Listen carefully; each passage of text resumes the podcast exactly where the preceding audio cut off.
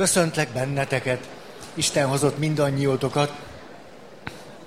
Milyen sok minden tud történni egy hét alatt. Most a húsvétra gondolok. Ez alatt lement egy teljes húsvét minden szépségével, mindennel együtt. Minden esetre mi azzal kapcsolatban beszélgetünk, hogy mi lehet a morális intelligenciánk alapja, mi az, amiből az erkölcsiségünk táplálkozik és forrásozik.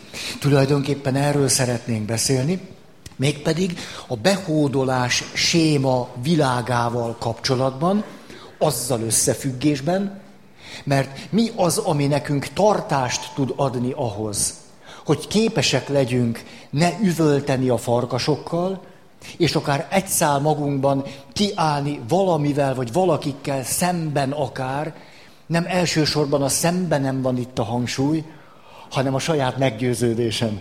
Hogy ki tudjak állni a saját meggyőződésemért akkor is, hogyha mindenki másnak más a meggyőződése. Mi ad ehhez erőt?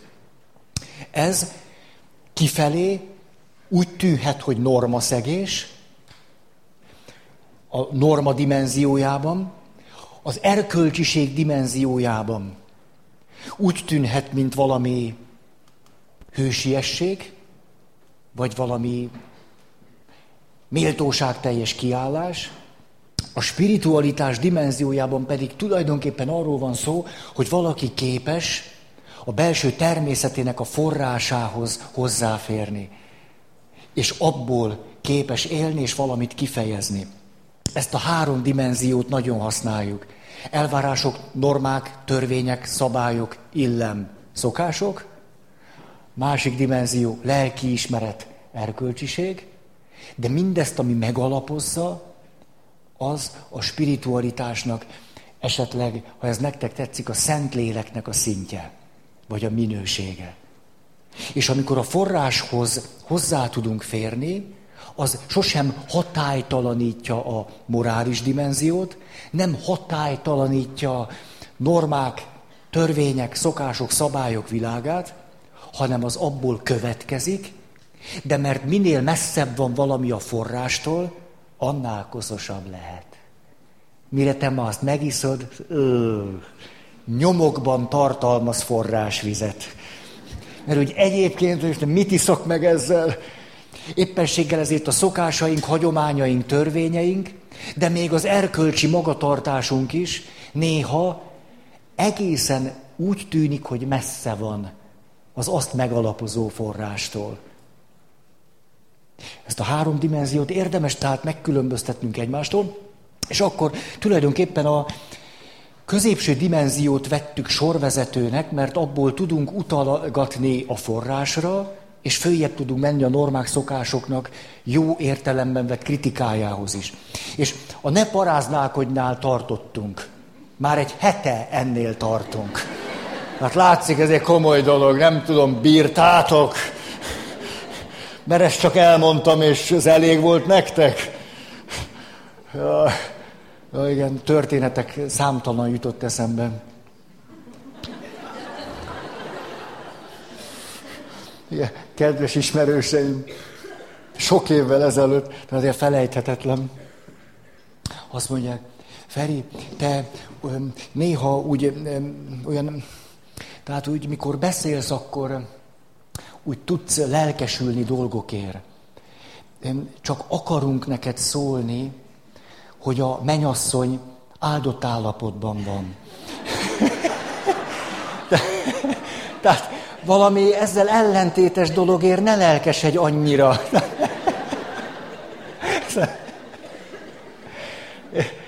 Hát, ha valaki áldott állapotban van, és igent mond erre az áldásra, ennek nem tudok nem örülni. Ez az ontológiai szint. Ez a, ugye ez a spiritualitás szintje, kétség kívül, a Szentlélek szintje. Hát az első remélem természetes reakcióm az, hogy fölcsillan a szemem. Ha, csak nem egy baba. Hát, hogy ne tudnék ennek örülni? Ez persze nem hatálytalanítja a morális és egyéb dimenziókat, de, mint ahogy volt, ezt ugye példa nélkül annyira egyetértettünk vele, öt perc ezelőtt. És, és akkor, na ez jut eszembe, hogy bizonyos dolgokért nem lelkesedek ott olyan nagyon látványosan, mert könnyen gyöpöt lehet rúgni. Ugye szégyenbe borul az egész nász nép ott hamar, hogy a, a másik, amiért, ez nem azt jelenti, hogy ne beszéljünk dolgokról, de mondjuk, hogy ilyen lelkesülten, naívan, talán az egy kicsit ellépés volna a realitástól, a másik, amiért nem szoktam lelkesülten, naívan rajongani, mondjuk mikor valaki 50 éves lakodalmát üli, nagyon szép dolog, bejönnek a templomba, és akkor 50 éves, 50 éve együtt vagyunk, és a többi. Na ott meg a hűségért nem szoktam annyira. Nem, tehát hogy 50, azért, mert hogy 50 éve együtt vannak, ez számomra nem jelenti azt, hogy lelkesült papi beszédet tartok az 50 éves hűség gyönyörűségeiről.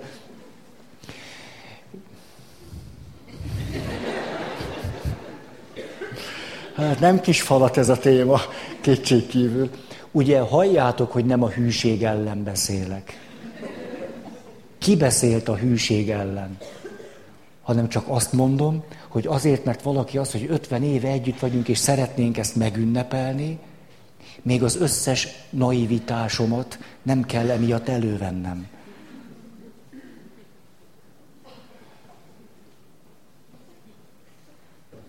Jó, így jutottunk el a hatos ponthoz, és akkor mondok mondatokat, azt mondja.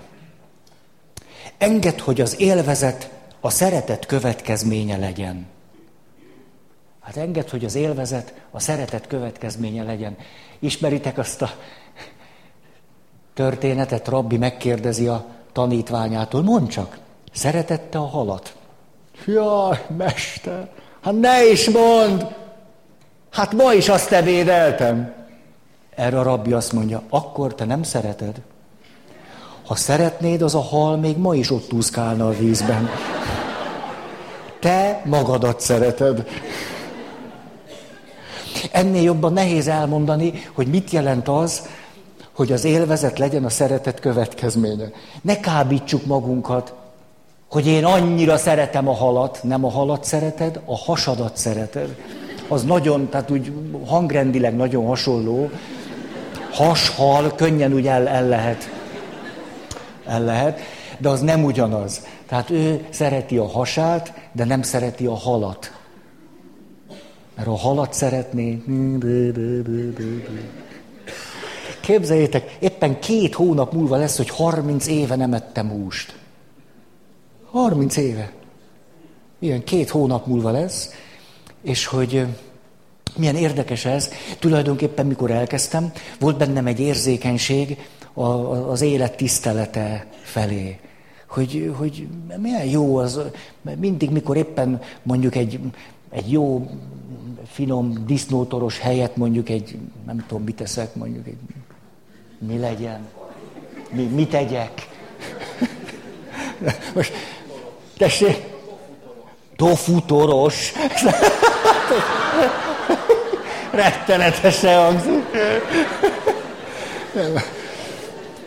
Na, hogy milyen hálás vagyok ezért, hogy valahogy az élet, élet tiszteletének, a, vagy megbecsülésének ez a szempontja.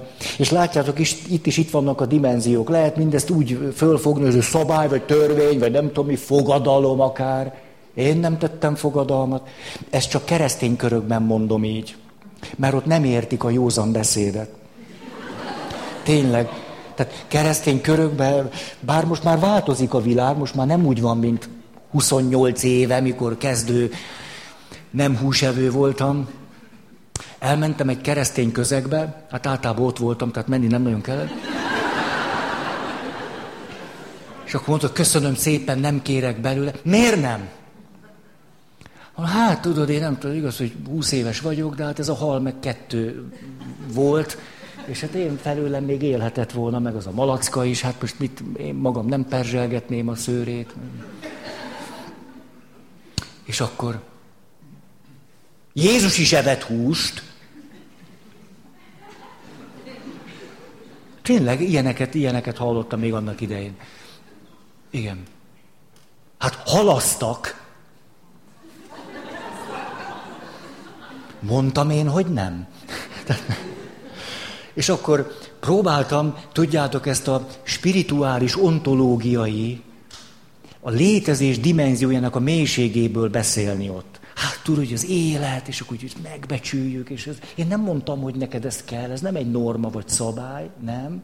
Még csak nem is mondom, hogy ez valami erkölcsi kötelessége lenne bárkinek, ezt sem mondom. Tehát én itt, ne, ne, nekem ez így. Gondoljátok, hogy ezt elfogadták? Sok helyen egyáltalán nem. Úgy, hogy rájöttem. Na, akkor úgy kell beszélni, hogy értsék. Kérsz egy kis húst? Nem, fogadalmat tettem. Ja. ja. Hát az atya még ezt is, igen. Igen.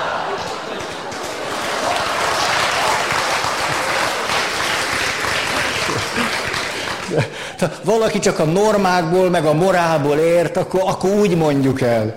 Tehát nem, vagy a Szentlélekkel nem mindenki tudott még megbarátkozni. Már az egyházon belül. Ott, nem olyan, olyan idegenül cseng sokaknak, még lélek inspirál valamire. Ne, jöjj, ez, ez, ez, mi a szabály? Úgyhogy szabályosítottam ezt a dolgot.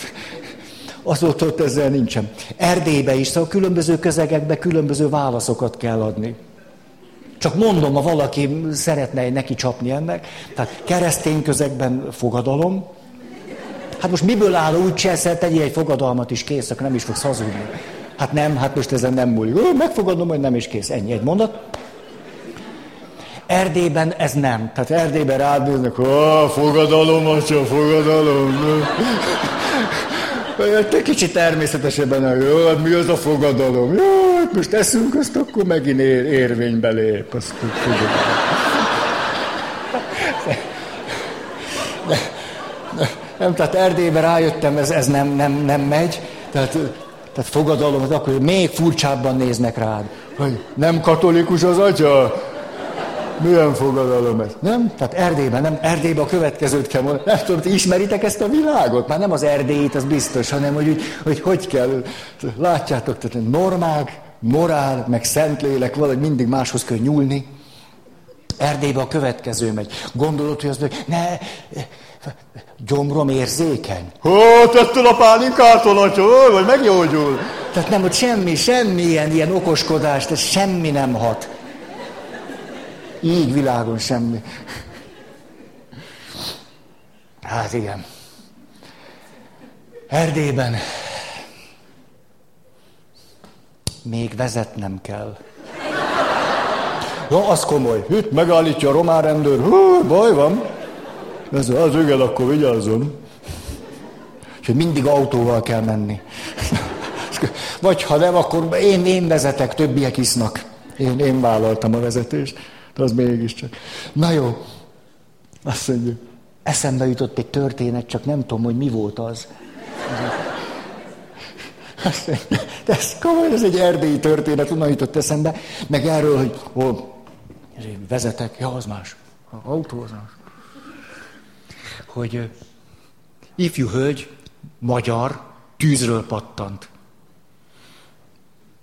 50 helyet ment 88-al, egyes volt előtte.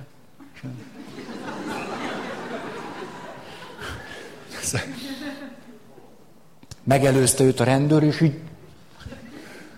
Ő meg nem állt meg. Na, akkor minden ilyen villogó, olyan, izé, satufék, nem látta, hogy integetek? A hölgy, én is szoktam. És utána még ki is dumálta a helyzetet. Na most, gyerünk, hogy jön ez a ne paráználkodjhoz? Látszik, hogy itt minden mindennel összefügg. Tehát következő. Tanuld meg, mikor van ideje a gyönyörnek, és mikor a gyönyörködésnek. Ezt a magyar, magyar nyelv szépségének a számlájára írom. Gyönyör és gyönyörködés. Gyönyörű mind a kettő. Mikor van itt ide a gyönyörnek, és mikor a gyönyörködésnek. Tulajdonképpen a, az élvezetek lélektani szempontból azért értékesek, mert segítenek föntartani az életet. Ez jó. Amikor gyönyörben van részünk, hát akkor ünnepeljük azt, hogy az élet itt és most van. Ezt megéljük. A gyönyörködésnél viszont nem föntartjuk az életet, hanem valamiképpen szemléljük azt, hogy az élet van.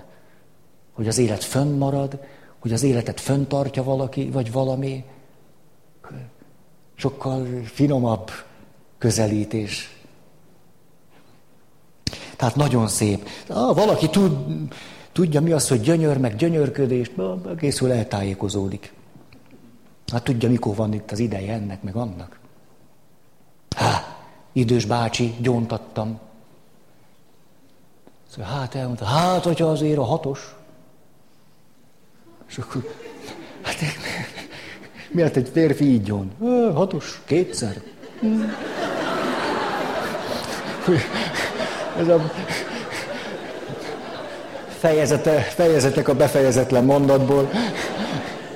Csak én bólintok, és kicsit úgy fészkelődik, azt mondja, ah, tudja, atya, 88 vagyok. De amíg az ember él, huncut.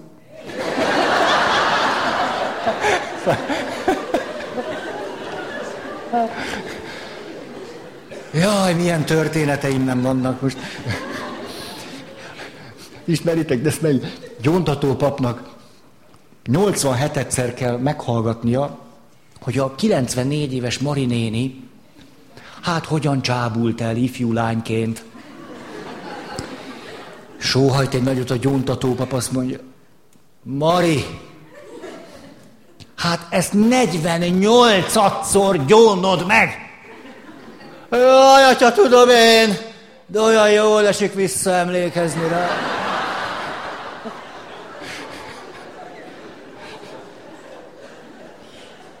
Hát szóval azért van itt munka. Van még hova fejlődni. Na most, tarts kapcsolatot a legmélyebb vágyaiddal, a többi vágyadat pedig rendezd el magadban. Tehát tarts kapcsolatot a legmélyebb vágyaiddal, a többi vágyadat pedig rendezd el magadban. Második János Pál pápa beszélt sokat a rendezetlen vágyakról. Nagyon okos, okos beszéd. A vágyakkal semmi probléma nincs, de az emberben teljesen rendezetlenek, akkor össze-vissza hajtanak minket. Hm, hm. És olyan érdekes, a felszínes vágyak szétszedik az életet. Ugye a, a mélyebb vágyak, nem mondom, hogy teljesen szétszedik az életet, de ott azért vaskosan én központuságról van szó. Vágyakban nagyon ott vagyunk, hogy én, én, én, én. A legmélyebb vágyaink nem én központúak. Onnan is tudhatod, hogy egy nagyon mély, a legmélyebb szintről való vágyaddal találkoztál, hogy az túl mutat az individualitáson. Túlmutat, a legmélyebb vágyak túlmutatnak. Ezért van az, hogy amikor valaki átél valamit a legmélyebb vágyak közül, pusztán a vágyakozás jól esik, tehát már attól emberebb leszek, jobban leszek, hogy ezt a legmélyebb vágyamat elértem, ezt most megélem, akkor is, ha nem teljesedik be.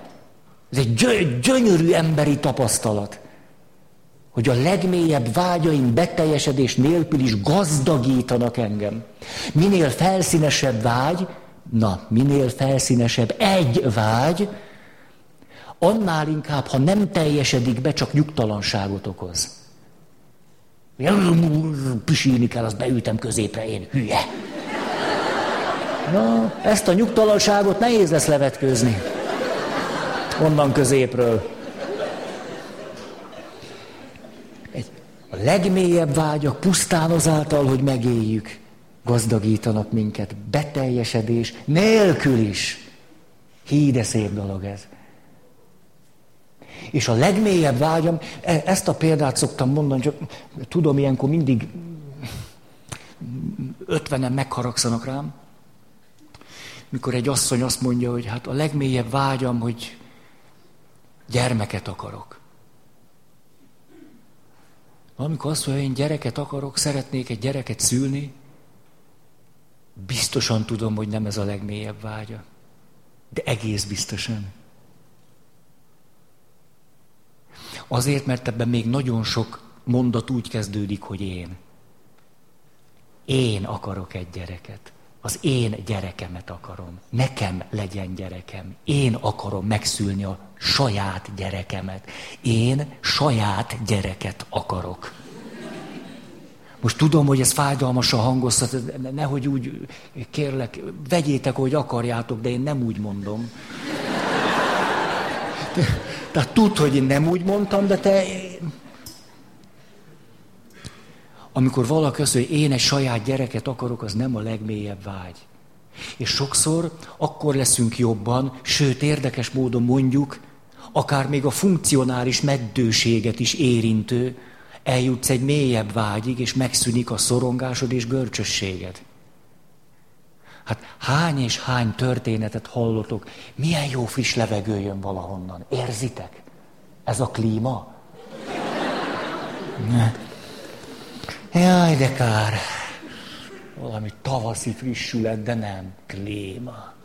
Na, erről most egy történetet elmondok, és na visszakanyarodnék ide, hogy húsvét vasárnap bejött a ünnepi mise után egy kislány.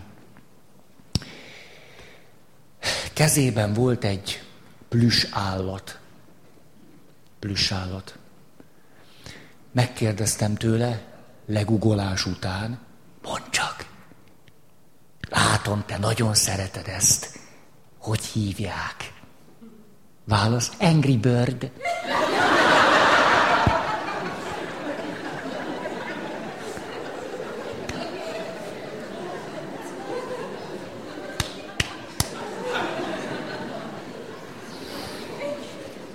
Ilyenkor olyan öregnek érzem magam, mikor egy Tesco-ban kapható Angry Bird okoz valakinek óriási lelkesültséget. De kiderült, többféle is van. De mindegyik nagyon engri. Szóval a legmélyebb vágyaknál tartottunk. Legmélyebb vágyak, akkor is gazdagítanak, ha nem teljesednek be, és amikor az asszony, hogy ilyen, most hogy fogom ezt nézni?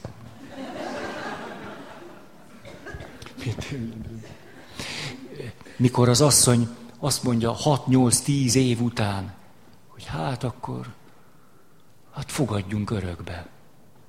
Hát ha tényleg gyereket szeretnék, most emígy nem megy.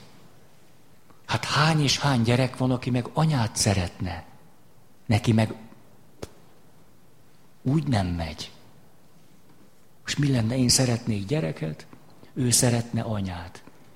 És nem lehetséges-e, hogy ez esetleg így van kiosztva? Vannak anyák, vannak gyerekek, és akkor hmm, talán ők találkozhatnának. És akkor valaki azt mondja, jó, akkor elengedem, hát anya szeretnék lenni, akkor így. Akkor nem azt határozom meg, hogy, hanem hogy hagy lehessek az. Hát azt mondja, életem hogy tudna kibontakozni, hogy megéljek valamit, amire a természet olyan mélyből indít. Hát nem akarom elvesztegetni ezt az indítatást. Nem így, akkor hát hagyd legyen.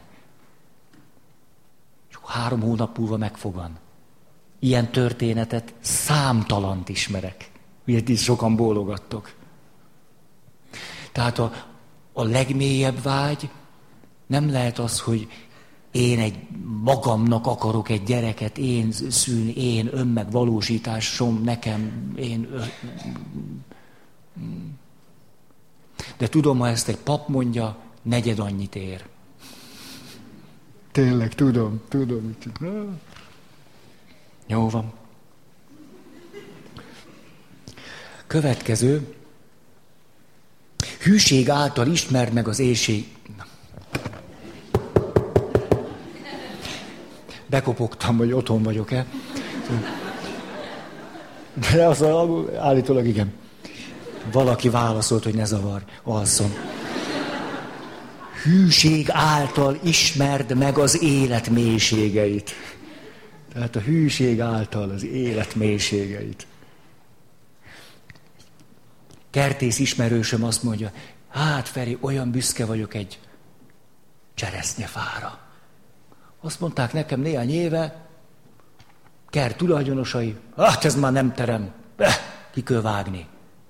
Na, vérszemet kapott. A kertész azt mondta, na majd én megmentem. Addig-addig tápozgatta, locsolgatta, gondozgatta, megcegette. Egyszer csak megint elkezdett teremni. Hogy ez a fa egy ilyet tud, csak a hűség által derül ki. Nagyon sok minden az életben akkor derül ki, hogyha a hűségben valamit tudunk még vinni, és még akkor visszük és visszük, és egyszer csak valami, valami megint virágba borul, meg gyümölcsöt hoz. Ha mindig valaki az életnek csak ilyen az első részeit csinálgatja, az élet mélysége nem tárul föl. Milyen az? Az 50 éves házasok, ugye, ott ülnek. Azt, azt remélem, a hűségről nem fog beszélni. Mondja a férfi, az asszony,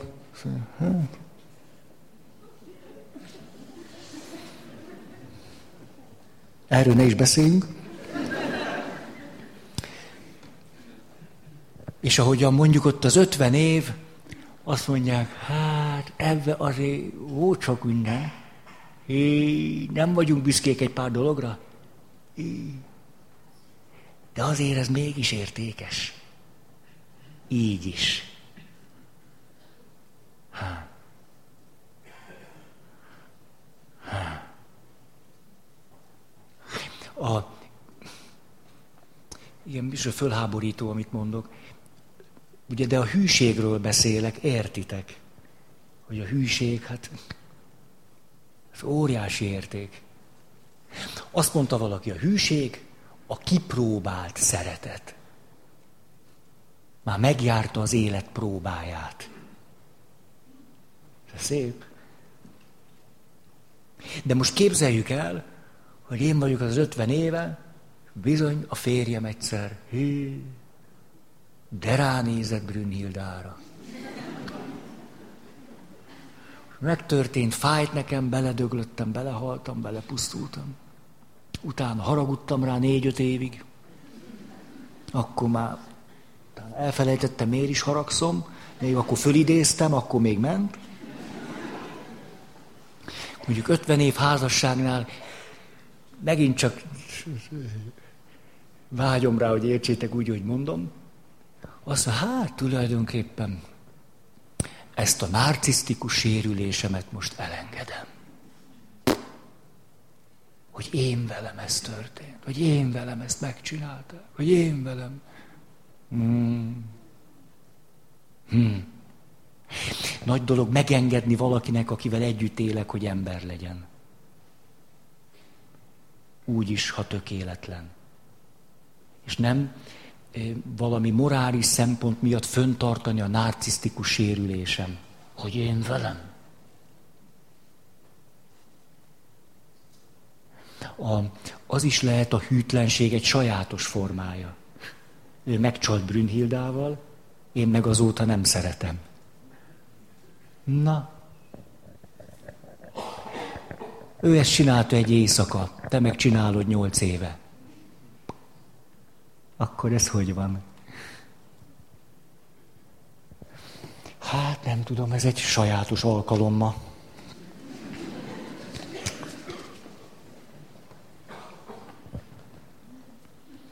Hmm.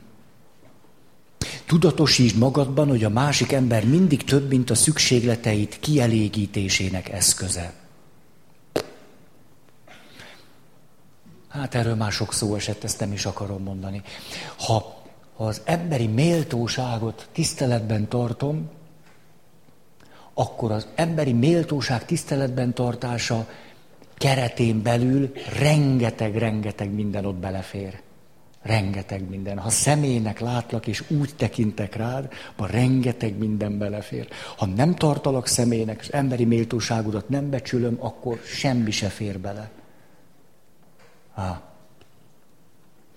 A másik embert tekintsd személynek, és így kapcsolódj hozzá. Hát nem az élvezetei tárgya és eszköze, tekints személynek, és így kapcsolódj hozzá. Oda jött hozzám néhány nappal ezelőtt egy hajléktalan. Azt mondja, mikor lesz János atyának a gyászmiséje? János atyánk 93 éves volt, meghalt. És néhány hete. Szombaton temetjük. Azt mondja a hajléktalan, ott lakik nálunk.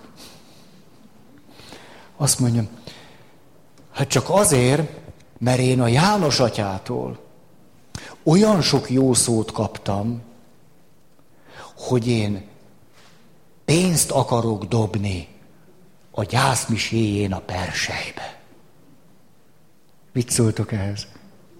Tehát a hajléktalan koldus pénzt fog dobni a persejbe, mert a pap jó szót mondott neki. Nem azért dobja be a pénzt, mert ételt adott neki, meg adott neki pokrócot, meg a többi, hanem mert ember számba vette. Szóval, na, ha valaki engem ember számba vesz, még a pénzemet is odaadom, mondja a koldus. Nagy, nagyon nagy dolognak tartom, hogy, hogy azok, akik, akik az alapvető dolgokban nélkülöznek, hogy tőlünk megkapják azt, hogy mi ember számba veszük őket. Hogy személynek tekintjük őket, és így kapcsolódunk hozzájuk. Ő nem egy alkoholista, hanem egy személy. Egy személy, aki történetesen agyonitta már magát. Ez egyszerre szomorú, dühítő és egy csomó minden, de attól ő még egy személy. Rendre megdöbbenek attól, amikor, amikor hajléktalan, koldus, rászoruló emberek hálásak azért, hogy ember számba vesszük őket, akkor is, amikor nem adunk nekik semmit. Még akkor is. Ha. Na jó van. Becsüld meg az emberi kapcsolataid.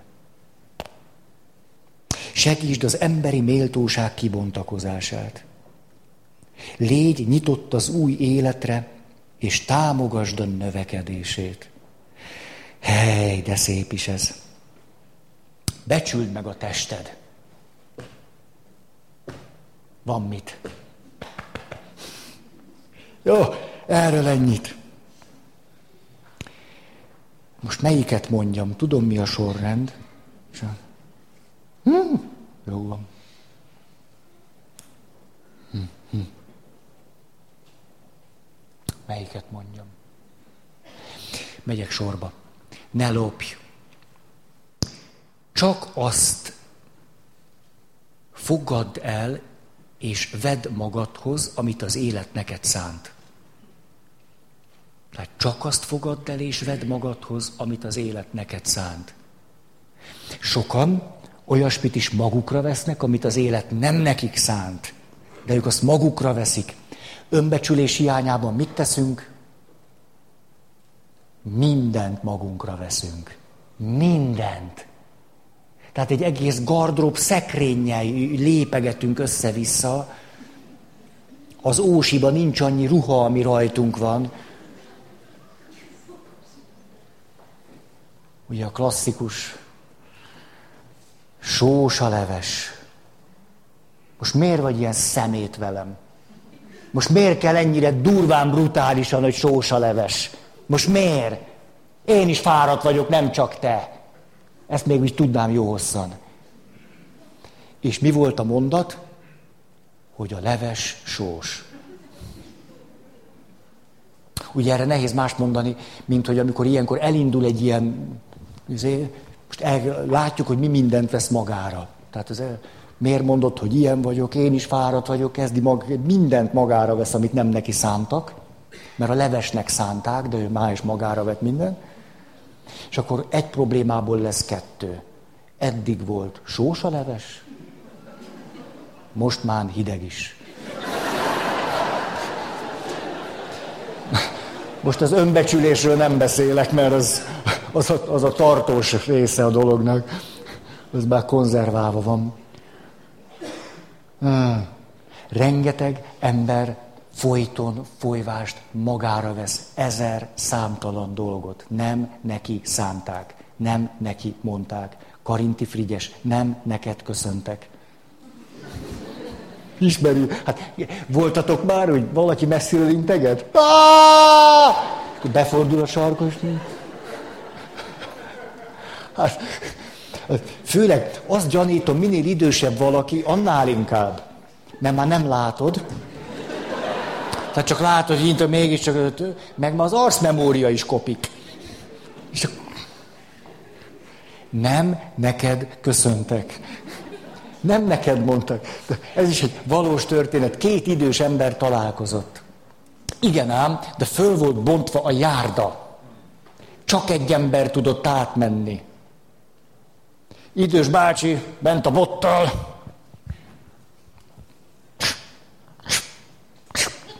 Nézett, hogy jön egy másik, begyorsított. És átérted a szűk izén, fölkapja a botját, és meg egész ember, azt mondja, 84! Másik bácsi, kiúzza magát, 86! Erre, aki azt mondja, 84, visszament, 86-os átment, és akkor jön ő. Szóval, a ne lopjhoz azt vegyük magunkra, amit nekünk szánt az élet. Többit hagyjuk ott, ahova való. De közben pedig nagyon sok minden van, ami látszólag nem a mi részünk, pedig magunkra kellene venni. Néhány nap múlva megérkezik Magyarországra néhány német fiatalember, akik unokaként és déd unokaként elkezdték a szüleiket és nagyszüleiket kérdezni arról, hogy ők mit csináltak a második világháború alatt. És egyszer csak nagyon sok családban ma Németországban tulajdonképpen tabukról elkezdenek beszélni, mert az más, hogy a közbeszéd szóba hoz témákat, és más az, hogy egy családban az unokának elmondják, hogy a nagyapa mit csinált, mikor. Hogy kivel, azt már hagyjuk is. És unokák, dédunokák, megrendülve attól, hogy a saját családjukban a saját őseik mit csináltak, elkezdtek összejönni, és azon töprengeni, hogy mi az, ami az ő részük ebben. Gyönyörű szép. Azt mondta, kétség kívül talán egy dolgunk van csak ezzel, szó sincs róla, hogy a nagyszüleink, vagy a dédszüleink, most így mondom, bűnét magunkra kéne venni, nem kell magunkra venni, mert nem mi tettük, nem kell magunkra venni. De azt nem tudjuk nem magunkon tudni, hogy ők a nagyszüleink. De az meg egy ténykérdés. Ezért, mert ez ténykérdés, és mert létezik olyan, hogy nemzedékekről nemzedékre átívelő örökség, hát más örökséget is realitásnak tartok, amit tőlük kaptam, akkor ez is egy örökség. Tehát ezt az örökséget nekem el kell rendezni. Ezzel az örökséggel valamit kezdenem kell, mert mint örökség realitás. Úgy döntöttek, hogy elindulnak több helyre, pl. Magyarország, néhány nap múlva érkeznek, és bocsánatot fognak kérni, kifejezik a sajnálatukat olyanok felé, akik felé ezt meg lehet tenni. Mert azt mondják, hogy ez a mi részünk. Elismerjük, hogy ez örökségünk. És ha elismertük, hogy ez örökségünk, ezzel mi akarunk valamit kezdeni. Nem akarunk emiatt mi vezekelni. Ez nem jelenti azt, hogy nekünk nincs jogunk az élethez. Nem jelenti azt, hogy most tönkre kell magunkat tenni, vagy örökös bűntudatban, szégyenben kell élni. Éppen nem ezt jelenti, mert ezt nem vesszük magunkra. De mint örökséget elfogadjuk, És elmegyünk, ezt kifejezzük. De gyönyörűnek tartom. Hmm. Tehát azt lehetne mondani, itt a ne lopnál, hogy rengeteg mindent veszünk magunkra, amit az élet nem nekünk szánt. Nem a miénk. És rengeteg mindent nem veszünk magunkra, ami pedig rajtunk van. És úgy teszünk, mintha nem lenne rajtunk. Mintha az nem a mi dolgunk lenne, semmi közünk nem lenne hozzá. Ha. Akkor a kettőt elég jól kiegyensúlyozzuk, híha. És akkor olyasmi alatt nyögünk, ami nem a miénk, és azért meg nem vállalunk felelősséget, ami a miénk. Ugye ez a nagy káosz.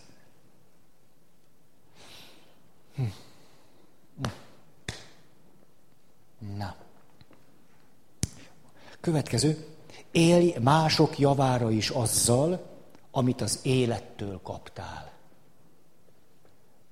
Jogunk van a magunk javára is élni, de ne csak a magunk javára éljünk azzal, amit az élettől kaptunk. A keresztény szempont ehhez az, hogy Isten úgy rendezte el a dolgot, hogy senkinek sem adott mindent. Mindenből minden senkinek se jutott. Ezért van nálad sok minden, amit te kaptál, én meg nem. Csak hogy nekem is szükségem van rá.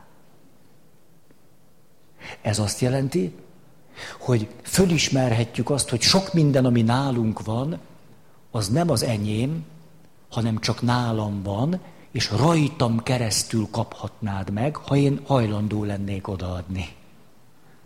De nem az enyém, csak nálam van. Azon az alapon is tudhatom, hogy nálam van, de nem az enyém, mert nekem van belőle sok, neked meg nincs. Ha én nekem valamiből van sok, neked meg nincs, akkor tudhatom, valószínűleg ennek egy része nem az enyém. Nagyon öm, jó, szép ez, szép ez, hogy senki nem kap meg mindent. Nagyon szép. Rászoruljunk egymásra. Hely, hogy mennyi az idő, meg milyen nap van. Oké? Okay? Ismert fel a felelősséget határait. Itt most a személyiség fejlődésbeli háttérről nem akarok beszélni. Hogyha a szüleink nem húzták meg jó helyen a határokat, akkor valószínű bennünk most rossz helyen vannak a határok. Ezért például fokozott felelősséget vállalunk a saját szüleinkért, miközben nem vállalunk elégséges felelősséget a saját gyerekeinkért. Ha egy szülő a szülői felelősségével tudott élni, akkor ő jó helyen húzott meg határokat, ennek az lesz a következménye, hogy én nekem az alapvető élet feladatom nem az, hogy visszaadjam neki azt, amit kaptam az élettől, hanem hogy az életet továbbadjam. Ezért ilyen értelemben nagyobb felelősségem van a következő nemzedék felé, mint az előző nemzedék felé. Mert az élet továbbadásának van egy természetes, áldott iránya. Minden szülő a szülő volta és a gondoskodása okán méltányos igazságosságra jogosult, hogy a gyerekek őróluk gondoskodjanak megfelelő módon. De az életnek nem az az irány, hogy visszaadom. Ezért, ha egy szülő nem tudta jó helyen meghúzni a határt, akkor most bennünk, még ha mi 80 éves gyerekei is vagyunk a 98 éves anyukánknak, akkor bennünk a határ nem lesz jó helyen. De ez nem fog nekünk föltűnni. Ezért sokkal fokozottabb felelősséget érzünk majd az előző nemzedékek felé, mint a következő nemzedékek felé. Miközben a felelősségünk döntően és nagyobb rész abban az irányban van. Háj, háj. Tehát a felelősség határát jó helyen meghúzni, az sokaknak strukturális problémát okoz. Nem arról van szó, hogy na hol is van az a határ, hogy kérem a varázs ceruzát, ott, ott, ott van, hanem hogy nem is látjuk jó helyen. Látjuk, hogy hol a felelősség határa, csak az rossz helyen van, minden vonal. Ugye az nehéz, ezt nem strukturális zavarnak. Például, például néha az a benyomásom, hogy az egyházban a felelősség határait rossz helyeken húzkodjuk meg. Mert akkor ez nem csak az egyes emberre igaz, hanem például egy közösségre vagy egy intézményre. Az egyház, mint közösség, mint intézmény, vagy Isten népe, a jövő nemzedékek felé fokozott felelősséggel kellene, hogy éljen. Ekközben az a benyomásom, hogy mi inkább a múlttal kapcsolatos, az előző nemzedékek felé való felelősségünket éljük és hangsúlyozzuk. Szerintem kollektíven hajlamosak vagyunk rossz helyen határokat húzni. Ha valakikért nekünk cselekedni kéne, akkor az a következő nemzedék, vagy nemzedékek. Miután például kevesen vagyunk papok, ezt tudjátok? Tényleg mennem is kell, most jut eszembe. Kevesen vagyok, úgyhogy megyek, megyek is, nem érek rá itt lenni. Ez azt jelenti, plö, hogy, na ezt úgy szok, hm, elnézést, tehát Isten, most, most ez egy ilyen papi blokk lesz.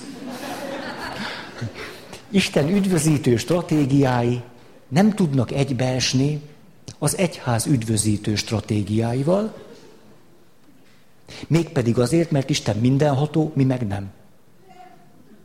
Tehát, látja, milyen egyszerűen mondom ezt. Tehát Istennek lehetséges az, ami nekünk nem. Mi például Magyarországon néhány ezren vagyunk papok. Néhány ezer.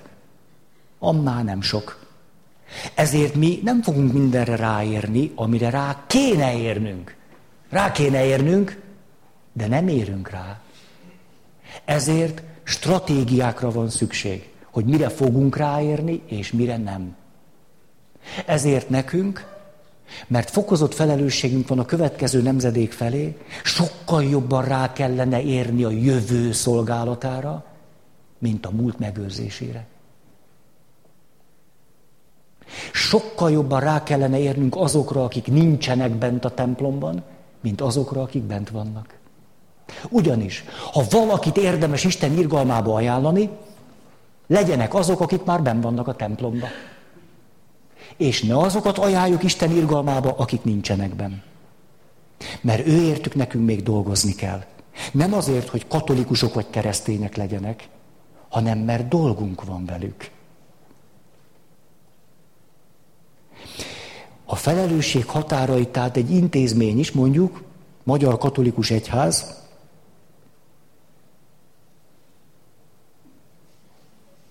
nem föltétlen húzza meg jó helyen.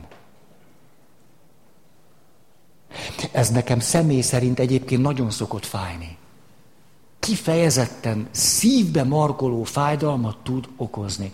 Ezt nem tudom, mikor így, így mondogattam nektek, hogy mi nem az 99 igazat hagyjuk ott az egy eltévettér, hanem az egy igazat agyon pásztoroljuk, és a 99 azt se tudjuk, mi van vele, meg azt mondja, hogy Isten irgalmára bíztuk. Hát, ez szép.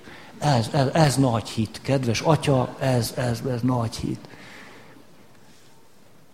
Ez, mikor ezzel találkozom, egyszerűen ez nem, nem tud nekem nem fájni. Nem. Tehát ordíthatnékom van. Ugye erre hogy igen, akarsz róla beszélni? Igen, akarok, azért beszélek is. Beszélek is.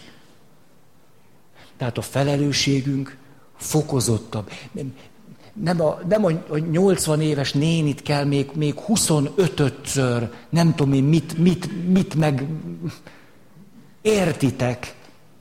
Hát ha valaki már el van azzal, amit eddig kapott, az a 80 éves néni. Az nem arról van szó, hogy nem jogosult a gondoskodásra, törődésre, ember szeretetre. Persze, hogy jogosult. Tehát, na, nem, hát nem, nem tudom, nem, értitek, ugye, hogy...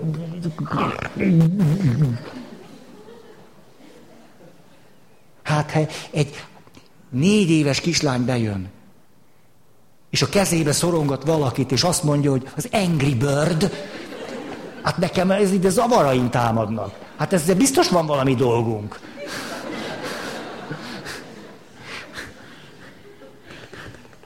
De, de igen, biztos nem az, hogy szídjuk a szüleit. Biztos, hogy nem. Tehát a felelősségünk fokozott a következő nemzedékek felé. És ezért, áh, Feri atya, miért nem foglalkozol gyerekekkel? Plö, mert nincs rá időm. De ugye kérdezték, ment a püspök bérmálni. Na, megérkezett, ránézett az órájára, pontos, plébános úr, miért nem szól a harang, mikor jövök? Hát, püspök úr, több oka is van. No, az első rögtön az, hogy nincs harang.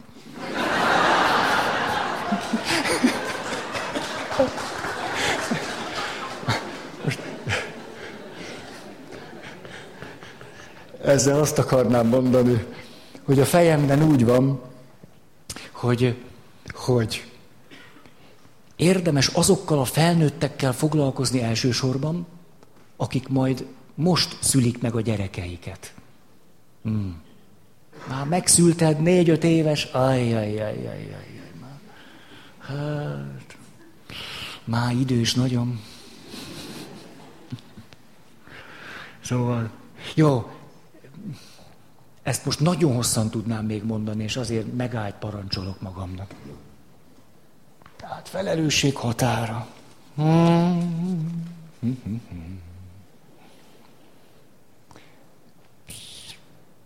Igen. Tudd, hogy mi az, ami valóban kell az élethez, és mi az, ami nem. Ugye ott tartunk, hogy ne lopj. Tudd, hogy mi az, ami valóban kell az élethez, és mi az, ami nem valójában nem kell hozzá. Kutatásokból kiderült, hogy az emberi természet csalfa. Ebből a csal a durvább, a fa nem annyira. A csalfa itt azt jelenti, hogy a boldogság kutatásokban tulajdonképpen minduntalan az derül ki, hogy a boldogsághoz az kell, hogy tudjuk, hogy az alapvető szükségleteinket, beleértve a családunkat is, többé-kevésbé előre látható módon ki fogjuk tudni elégíteni.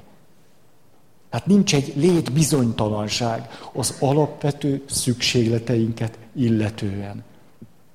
Az összes többi már különösebben nem tesz hozzá a boldogsághoz. De miért mondom, hogy csalfa az emberi természet? Azért, mert amióta ezt a kutatást végzik, az derült ki, hogy egyre inkább emeljük azt a nívót, ami alá azt tesszük, ami számunkra nélkülözhetetlen emberi szükséglet. Tehát ez azt jelenti, megkérdezik tőlünk, hogy mi az, ami föltétlen kell az emberi élethez. Föltételezhetjük, hogy sok minden olyasmit is oda fogunk mondani, ami egyáltalán nem nélkülözhetetlen. De egy kicsit se. Például a Milka csoki nem, nem, nem. Ezt én fájlalom személy szerint, mert mondjuk az utolsó három ételből lehet, hogy az egyik ez lenne, amit úgy, úgy hagynék. Biztos, hogy lehet nélküle élni. Ez szomorú. Szembesülök a valósággal. Jó?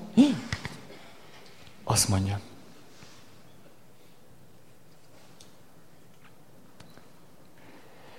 Tartsd értékesnek magad. Akkor nem kell lopkodni. Hát Ismert fel a gazdagságod ugye ez ebből értékesnek tartom magam, fölismerem a gazdagságom, rájövök, hogy ó, van itt egy csomó minden. Ugye? Régi matchboxokat is tologathatjuk jó ízűen. Tényleg így van. Azt mondja, tudd, hogy annál gazdagabb vagy, minél kevesebb mindenre van szükséged. Annál gazdagabb vagy, minél kevesebb mindenre van szükséged. A létezés több, mint a birtoklás. Igen, légy kész megosztani a javaidat. Hm. Különböztesd meg a fontosat a lényegestől. Nyolcas pont. Ne hazudj. Nézzük akkor itt a pozitív dolgokat. Fogadd el az élet realitását, a valóságot, az egészet. Tehát fogadd el az élet realitását, a valóságot, az egészet. Például hm, az igazságaiddal szembeni igazságokat is ismert föl. Akkor az a realitás elfogadása. Hogy az igazságaiddal szemben igazságok vannak. Például olyan tempóban fejlődik legalábbis tudományos, technikai értelemben a világ, hogy a gyerekeink olyan szakmákat fognak űzni, amelyek ma még nincsenek is, olyan dolgokkal fognak foglalkozni, amelyekről még nem is tudjuk, hogy lesznek, ezért a előző nemzedékek élet tapasztalata nagyon sok mindenben nem adható át a következő nemzedéknek, egyszerűen azért, mert az élet, amiben használni kellene a tapasztalatot, nagyon nem lesz olyan, mint amiben mi megszereztük az élettapasztalatot. Ez ma nagyon-nagyon így van. Ez azt jelenti, hogy az élet nem csak egy személyes feladattá vált, hanem hogy nagyon sok mindent az előző nemzedékektől nem tudunk átvenni. Ez azt jelenti, hogy fokozottabb felelősségünk lesz, mert nekünk kell kitalálni, meg kidolgozni, hogy akkor ez most hogy van, hogy ezt akkor hogy érdemes csinálni. Ez egy alapvető igazság, de milyen igazság van ezzel szemben? Hogy akkor ebből az adódik, hogy az előző nemzedékek életbölcsességét, mindent, ami használható ma, sokkal inkább át kéne vennünk. Mert emlékeztek, mi az eredményesség kulcsa? Az eredményesség kulcsa, hogy minden, amit gyorsan és rutinszerűen lehet csinálni, azt gyorsan csináljuk, hogy arra, amire több idő kell, maradjon. Ha nekünk egy új világban egy csomó mindent ki kell találni, mert készen nem tudjuk hozni, csomó idő és energiára lesz szükségünk. Az új dolgok kimunkálására. Ezért hol spórolhatunk időt és energiát? Ott, hogy az előző nemzedékek életbölcsességét sokkal nagyobb tisztelettel átvesszük. Mert nincs időnk az életünkben megtanulni azt, amit az előző nemzedékektől már átvehetünk. Ezt nevezem például az igazságainkkal szembeni igazságnak. Például, akkor megkérdezem, mi a lényeges, meg mi a fontos. Hát akkor az ember meg fog halni. Ez biztos, hogy 2000 évvel ezelőtt is így volt. A fiam olyan munkát fog ellátni, amiről azt sem értem, hogy mi. De meghalni ő is meg fog, mint én. Akkor nézzük csak, mit mondtak az előző nemzedékek, hogy érdemes meghalni. Akkor azt vegyük át, ezt, ezt, ezt ne a saját bőrünkön. Hú, bocs, mégse így, mert az már akkor... Előző nemzedékek is voltak betegek és szenvedtek, ezt a tapasztalatot érdemes átvenni. Nincs idő arra, hogy... Mert másra kell az idő, meg az energia. Nagyon szépnek látom az életnek ezt a... Ezt a... Tjá. Ez azt jelenti, hogy minél inkább változik a világ, annál jobban meg kell becsülnünk a múlt örökségét. Haha. És logikus, hogy így van. Ezt szépnek látom, kifejezetten szépnek. Hát ezért érdemes átgondolnunk mindent, ami maradandó életbölcsesség, és ránk is, meg a következő nemzedékre is alkalmazható. Hé! Hey. Első személyes élményem 22 évesen történt, amikor a nagymamám haldoklott, és a, én meg egy friss megtérő voltam. Éppen egy friss, ropogós keresztény voltam, és a nagymamám pedig úgy összegezte az életét a halálos ágyán, rákos volt, körülbelül kilenc hónapig csinálta. És én hallogattam az ő életbölcsességét, és tulajdonképpen egyre szomorúbb lettem. Mert a nagymamám majdnem 90 év élet tapasztalatával eljutott oda, amit én 21-22 évesen elfogadtam az egyháztól. És akkor meggyőződtem arról, hogy nagyon sok mindent nem érdemes a saját bőrömön megtanulni. Mert úgy is lesz néhány dolog, amit semmi máson keresztül nem fogok tudni megtanulni. Ezért nagyon sok mindent az egyház bölcsességéből, a múlt örökségéből hamar-hamar átveszek, nagy tisztelettel leveszem a cipőm. Mindent ide nekem. Az biztos nem véletlenül van így. Aztán majd, hogy egy kicsit okosabb leszek, meglátom, hogy mit kukázok ki belőle. Mert olyan norma és szokás, amit már nem érdemes megtartani. Ha, akkor minek őrizgetjük? Megpenészedett. Vannak ilyen szokások. Például előveszel egy régi imakönyvet, benne morális útmutatások, ott olvasod, pápai vizeken ne kalózkodj. Na!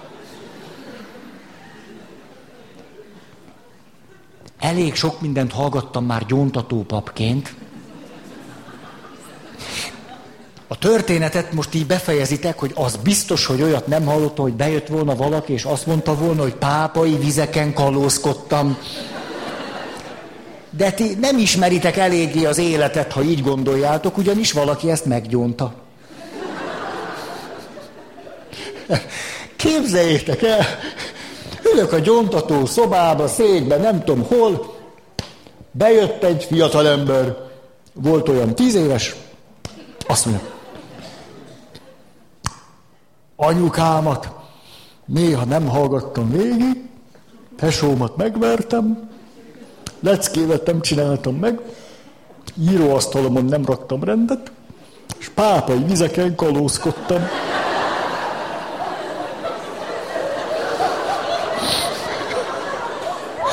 Hinnye neki! Hát azért a természetes érdeklődés csak föllángolt bennem. Azt te hogy csináltad?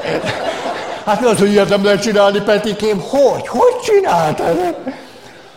Hát, apa mondta, hogy ne pancsoljak a szentelt víz hintővel, de én csak pancsoltam ott benne. Bejött a templomba, tudjátok, kis tálka, ló ki a templom falából, Atya, Szentlélek nevében. Ugye? De ő gyerekként, vagy mit ő unatkozott, minden lát, fölkavarta ott a vizet, elmorzsolgatta a sóbucikat, és utána a kezébe adta a nagymama a régi imakönyvet, és ott volt, kérlek szépen, az, amiről eddig ő egy naív, nem tudásban, hogy pápai vizeken ne kalózkodj. És őben egyszer csak az élet összeállt, itt vagyok tíz évesen, és már is pápai vizeken kalózkodtam. És ezt meggyónta. Ugye most, na, tehát manapság már legfőjebb ilyen módon lehet pápai vizeken kalózkodni. Jól van, gyerünk. De miért gyerünk? Nem kell sietni. Az élet rövid. Úgyhogy ráérünk mindenre. Hát úgyse fér bele minden, úgyhogy akkor minek kapkodni. Követ... Ez az első pont volt még csak te, jó ég. Legyél és vállald azt, aki vagy. Itt és most. Aki voltál, és aki lehetsz. Tehát legyél és vállald azt, aki vagy, itt és most, aki voltál, és aki lehetsz. Ugye a vállald, az nem azt jelenti, hogy egyet kell értenem azzal, amit öt évvel ezelőtt csináltam, hanem azt mondom, öt évvel ezelőtt ezt csináltam, és most nem értek már vele egyet. Ez az, hogy vállald. Az, de ebben az, ami nagyon szép, az a jövőre vonatkozik. Vállald azt, ami lehetsz. Képzeljük el, Jézus azt mondja Kéfásnak. Kéfás. Mától kezdve Péter a neved. Ja, ne, uram, már hogy már Péter, nem, nem, hogy jönnek már Péter, nem, Kéfás az én nevem. Kukorica János lett volna, de mégis anyám azt mondta, nem, legyen Kéfás. Hát akkor. De nagy dolog, vállalni azt, ami lehetek. Hí, az már szép. Gyorsan egy történet. Négy szerzetes. Egy kihaló félben lévő kolostorba, na bárhol a világon.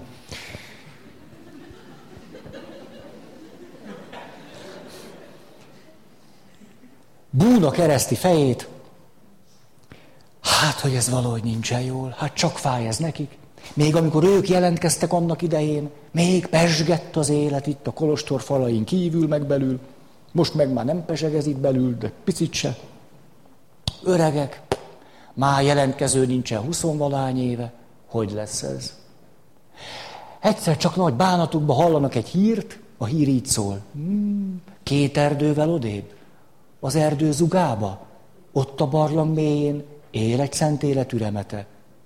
Ő talán tudná a választ. Régóta nem értett egyet a négy szerzetes, de most aztán igen. Föl a sarut, egyik erdő másik után, a barlang, megtalálják a szent életű remetét, elmondják a bújukat, bajukat. Hogy lesz ez így? Na, szent életű remete, húz egyet a órából. Azt mondja, hát rég nem érzett ilyen szagot. Na, én azt, hogy veletek mi lesz, nem tudom. Hogy a rendel, meg a kolostorral, meg a... honnan tudnám?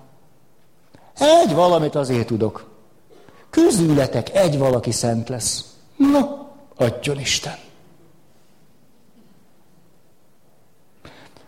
Hazamegy a négy szerzetes, azt mondja, hát ez, ez, ebből, ez, ez. Igen ám, de hogy kapálgatnak.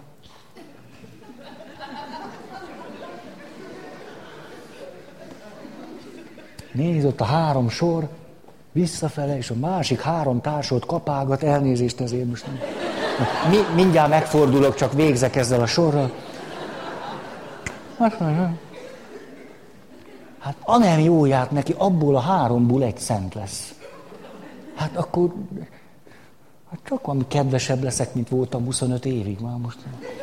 Elnézést, gyorsan végzek ezzel a sorral. Elkezdik egymást nézni, azt mondja, hát, hát csak, csak, hát egy, egy szentel azért nem mindegy, hogy bánunk. Na, hát, hogy hülye szerzetes társaimmal mit csinálok, tök mindegy. De hát, hát az egyik szent lesz. Hát ezért óvatosan. Igen ám, de itt is kapálgat valaki. Csak nem az. Hát a belül nem nézem ki, de hát végül is 25 százalék. És ahogy lemén a nap, a jó kis kényelmes pricsem, elmereng, a testvér azt mondja, hát, lehet, hogy én? 25 százalék? Nem lehet, hogy én?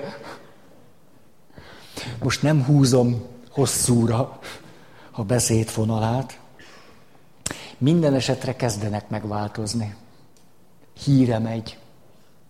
Jelentkező nincs több egy se.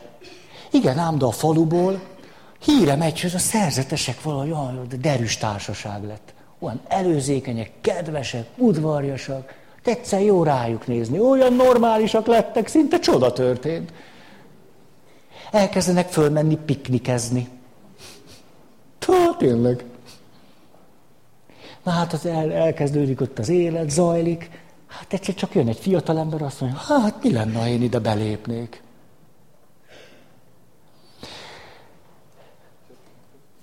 Mondjad, Péter, mi, mit gonoszkodsz? Csökkennek az esélyek.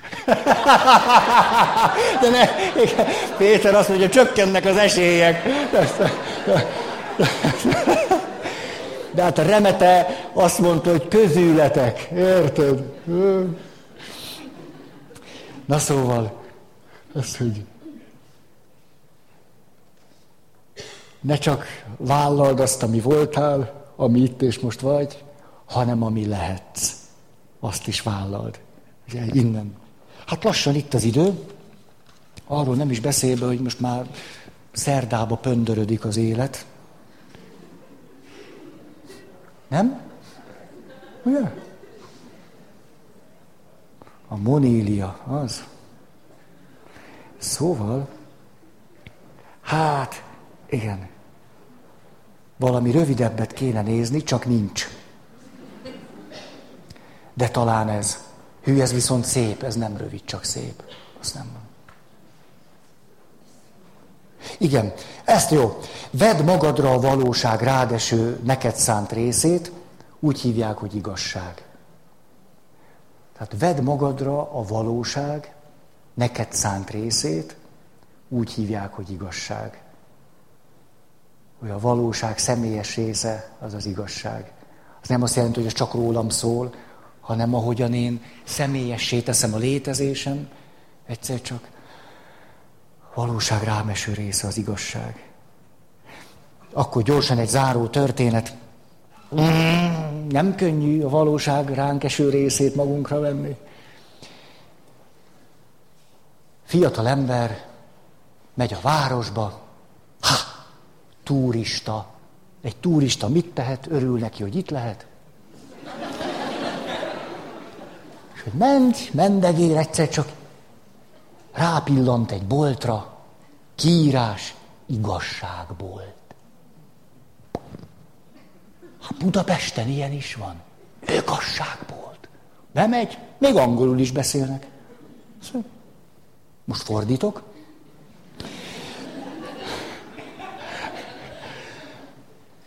Miféle igazságokat lehet itt kapni? Kérem, mondja az eladó. Vannak részigazságaink, ott találhatóak a féligasságok. Hát, itt meg a kassa körül kegyes hazugságokat árulunk.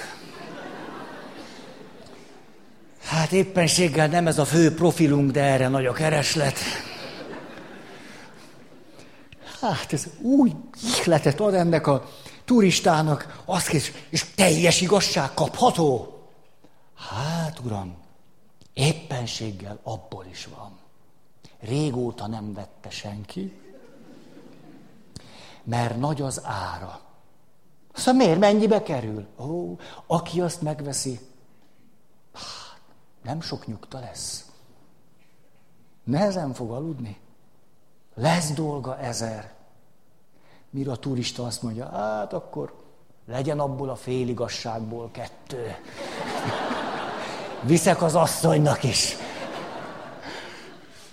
Szóval ránk, ránk szabni, magunkra venni. A valóság nekünk szánt részét, ez emberös feladat.